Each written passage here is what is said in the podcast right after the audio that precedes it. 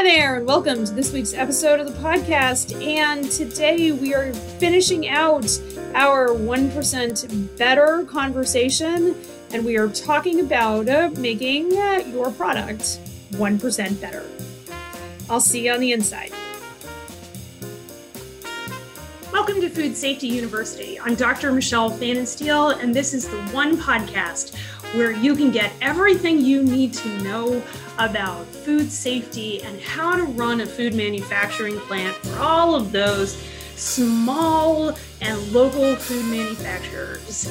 If you are into local and sustainable food and agriculture, this is the podcast for you. Every week, we cover new and original ideas around how to get the most out of your HACCP planning and how to get your plant up and running and continue running in a way that fulfills your dreams. So grab a pen and paper because every week you're going to need it. See you on the inside. Hello, my friends, and welcome to this week's episode of the Food Safety University podcast. I am so epically excited that you have decided to join us on your journey to creating the food business that you've always dreamed of. And it is, I love, love, love, love being on this journey with you because I, um, like it's my calling. you know, I've been working with my own coach and um on on why I do um what I do and it is um, super important to me uh, for you guys to understand why I do what I do. And I feel like I'm um I, I, I feel like I talk about this uh, like maybe a lot uh, but maybe not um, because there's a a lot of what I do that's kind of maybe way behind the scenes um, and way less understood um, by by some of you. So, like you know, I mean, I have this product, um, Food Safety University, and today we're talking about getting one percent better on our products, um, and um, getting 1% better on your product is absolutely what you guys need to be doing. And I'm on that journey with you with my own products, right? So I've been working super hard on my own products. You know, we, um, I just really up, uh, I really, we're in the middle of a really big update on Food Safety University, getting all the HACCP programs in there. And um, I'm going to be this, you know, like this, uh, uh, well, actually, by the time I record this, the, the, recordings will already be up in Food Safety University about all the HACCP plans and how to use them and the decision making I made around them. Um, and when we look at getting 1% better, that is what I'm doing too. And being on this journey with you guys uh, from a place of working working in my own business so that I can help you lead in your business is the greatest privilege ever. Because here's the deal.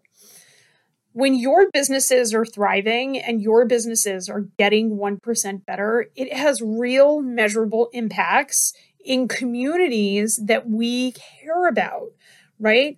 I mean, eh, my clients employ like thousands of people uh, by now, right? And the work that I have done and the work with these clients has had impacts in thousands of people. That means it has impacts in thousands of families, in new ways of thinking.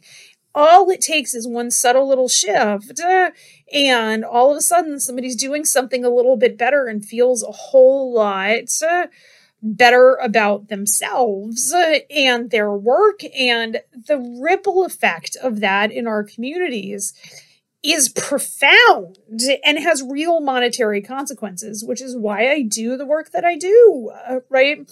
So it is like truly, truly a gift uh, to be on this journey with you. And if you want to dive deeper, of course, you all know to go to foodsafetyuniversity.com, uh, book a discovery call with me, and let's talk about what that looks like uh, for you. Um, okay, so this whole series that we've been talking about has been talking about getting 1% better.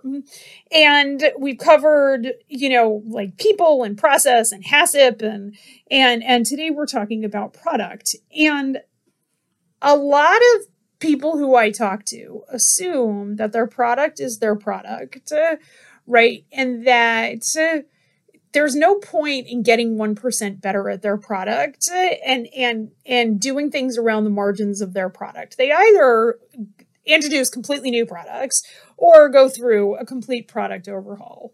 And I'm here to tell you, I'm not sure that that work is necessary. Sometimes it is necessary. I, ha- I too have gone through product overhauls, um, but they don't always look kind of uh, the way that you think that they might look. And when we look at getting 1% better at our product, it often means looking at the small stuff because of course you know it's the small stuff that leads to that leads to big changes. And when we're getting 1% better with our our product, um, I was thinking about the easiest way for you to go about doing this.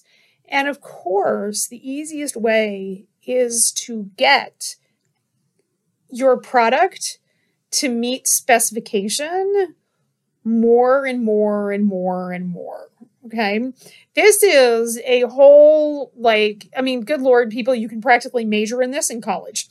Um, and so, but that's what we're going to be, that's what we're going to be talking about today. It getting 1% better at your product all goes back to the specification. Okay. So now is your specification correct? That's actually process. If your specification is wrong, I want you to go back and re-listen to what I covered um, in the uh, in the process uh, portion of our programming, and make your specifications process better if your specs are wrong. All right. But so today we're not talking about that. I want to separate out the spec as something your business produces and your food as something your business produces. And if you didn't know that your specification is actually a product of your business, it is, but all of that stuff we've covered under process because that's how most all y'all think about it, which is totally fine. Okay, so then if we look at your actual specification, if we look at your actual product, let's talk about how to get 1% better on your product. Okay.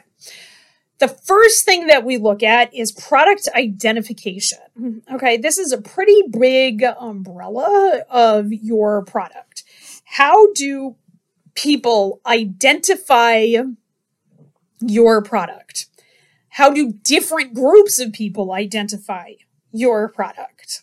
Okay, your USDA inspector identifies your product through the lens of your HACCP plan your consumer identifies your product through the lens of your brand. Okay, which is more than your label, it's like your story and all that good sort of stuff. Okay.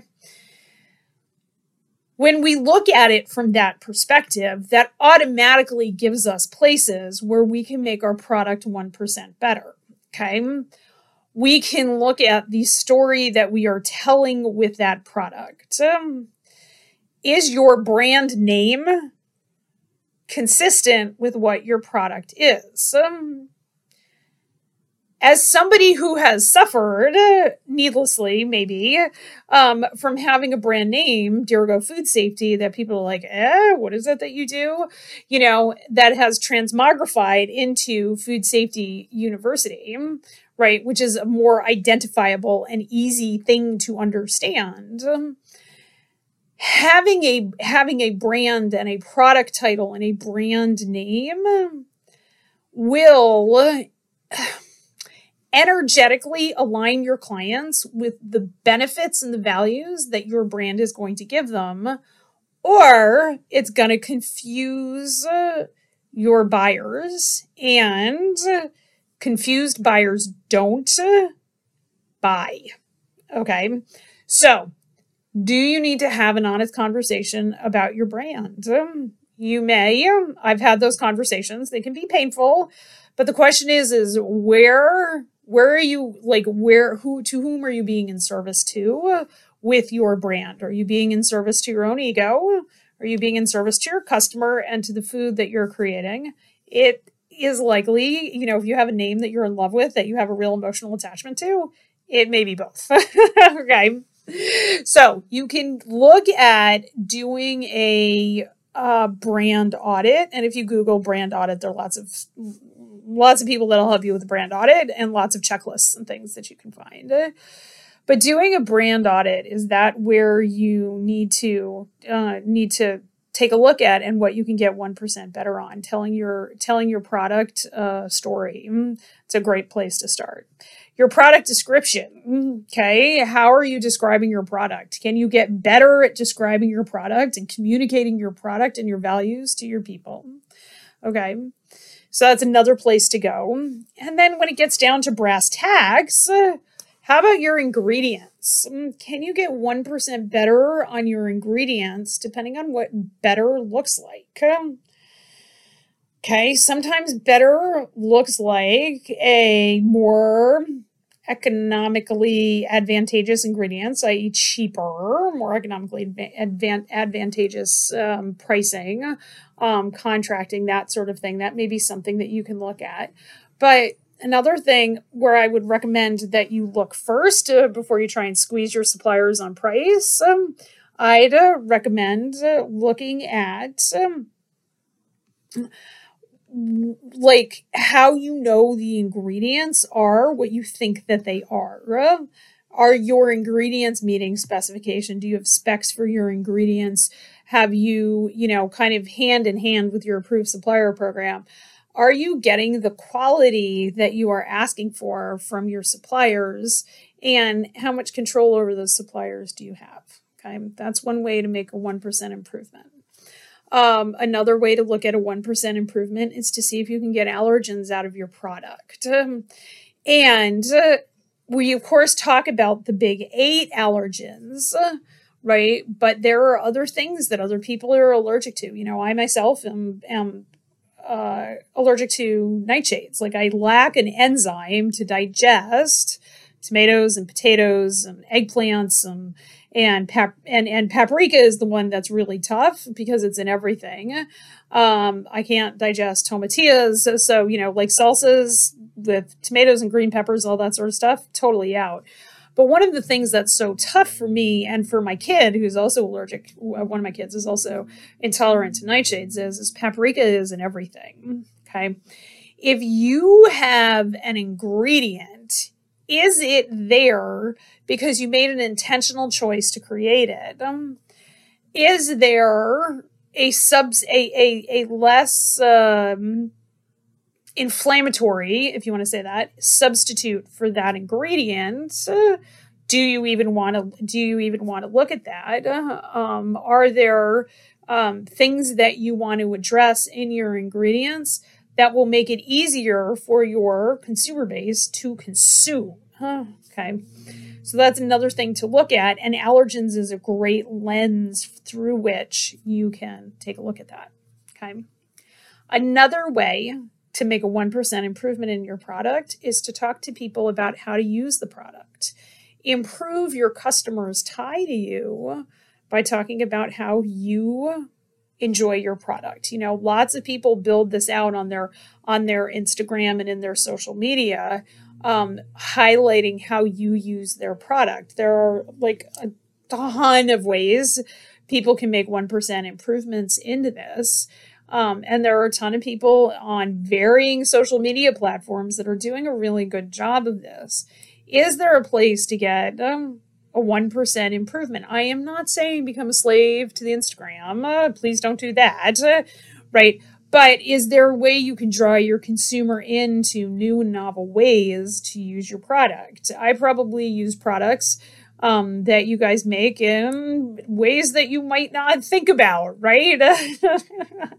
like I eat a lot of coconut with my granola in lieu of dairy products. Not that I don't do dairy, but I, I do. Um, but I just eat a lot of coconut and granola together, which may not be something people have thought of. Okay. So, how can you get 1% better in your um, in your uh, directions for use, for lack of a better way, mm, right? Is there a way to make storage easier for your customer? And that looks at like looking at packaging, okay? 1% better on your product may look like less consumer waste in your food and in your packaging. Okay, we have like a huge issue with food waste in the United States. Um, are there things that you can do to improve shelf life or change best buy dates or um, have packaging that has a lower, like literal footprint in the refrigerator? As somebody who is feeding teenage boys, okay, um, who is constantly cycling through and trying to buy things um, that they'll actually eat that are in the neighborhood of healthy for them. Navigating packaging is really, really quite challenging. Okay. Some of the packaging that I have the hardest time with is the clamshell uh, salads packaging, right? That stuff hurts to open. Uh, like I have got, I think we've probably all gotten cut on those plastic edges. Is that foodborne illness? No. Does it hurt? Yes. Do I make do I make buying decisions? Well, I don't make the buying decisions, but I inform my husband who makes the buying decisions. Um, hey, uh, can we find another brand of this because I am not wrestling with that package one more time. We've all been there, right? That's like the classic Christmas morning. Kid gets this really cool toy and it takes a half an hour with like the sharpest pair of scissors and knives in the house to try and open the damn packaging, right? That is a great way to get 1% better. All right. If you're looking at shelf life and extending shelf lives and changing that, let's have a conversation about how to do that in a way that you can still sleep at night. okay. Another way to look at getting 1% better, all right, is looking at the serving sizes on your packaging and what story are you telling with your serving size? Okay because serving sizes in a quest to show fewer and fewer calories in a serving size or serving sizes keep getting smaller and smaller on our packaging well what we actually consume keeps going up and up and up and up and up and up. I mean there's a reason supersize me was a hit like 10 or 12 years ago. That has not changed. Okay. Are you serving your customer with that? And on some level you got to meet your customer with what they're actually going to be eating right does your nutritional content actually reflect what your customers are going to be eating in your package? Or do you have a what looks like single use package to anybody right that then has three servings in it?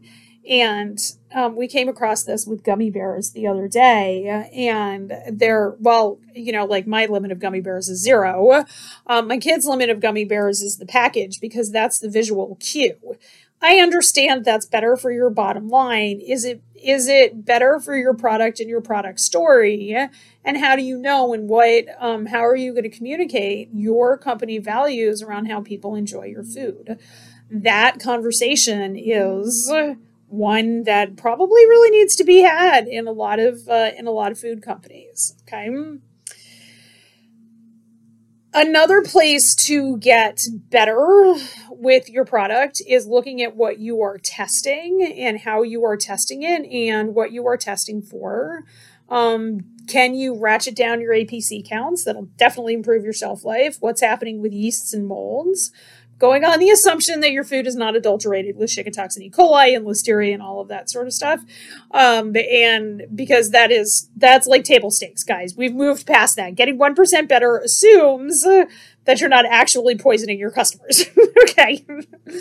so one of the best ways to get 1% better is to start looking at reducing place, place, plate counts, yeasts, and molds. All right that's a really that's a really good way to start to start looking at at 1% better in terms of your tested attributes okay Another thing that you could look at in getting 1% better is your your organoleptics, right? They're the big companies have like huge teams dedicated to this. I am not saying you need a huge team dedicated to this. I am saying what you might want to do is talk to some of your customers about the look and feel of the product itself and what is appealing and what is not appealing. Okay, I myself know that those little mozzarella balls that they sell are totally awesome for you. The fact that they come in that liquid squigs me out to I cannot even begin to tell you to the point where like I have a very hard time buying them. I still buy them, but I have a very hard time with it, right? And so there are things that we do so that I can avoid mozzarella water, which grosses me out. okay, maybe you want to do that, maybe you don't, but it's probably worth asking your best customers uh, what they think of their pro- your product and asking them what what would make this product even more appealing. You should probably be asking that of your customers on a fairly regular basis. Okay, you don't always have to listen to them. I'm just saying. I don't want you to lose yourself in focus groups. But I want you to ask a couple of people and see if there are any themes developing, right? And then go make those improvements. All right. Other people who you can ask about improvements on your product is the people who are actually getting it in a warehouse. Ask about your casing, ask about what's what's good about how you're palleting it, what's challenging about how you're palleting it. Um, that's useful information to have about your product right? So all of these questions are ones that you can go and you can ask. And if you go through a spec log, you know, like so if you're in Food Safety University, go to the specifications part of um, where we have a spec program, download that and, and, and start working on your specs. If you don't have a spec, create a spec. And then I want you to come back after you've created your spec and work on making your product 1% better. But if you don't have a spec, start there, then make your product 1% better. That's what we got for the podcast this week. I hope you guys have a week full of awesome, and I so look forward to seeing you in Food Safety University. Book a discovery call if you're not already there, guys, and I'll see you on the inside. Thanks so much for listening to the Food Safety University podcast. We'll be back next week, but in the meantime, I want you to go to dirigofoodSafety.com and go check out all the things that we have. If you haven't gotten your HACCP download, go get that or book a call with me and let's talk about getting you into Food Safety University. I'll see you on the inside.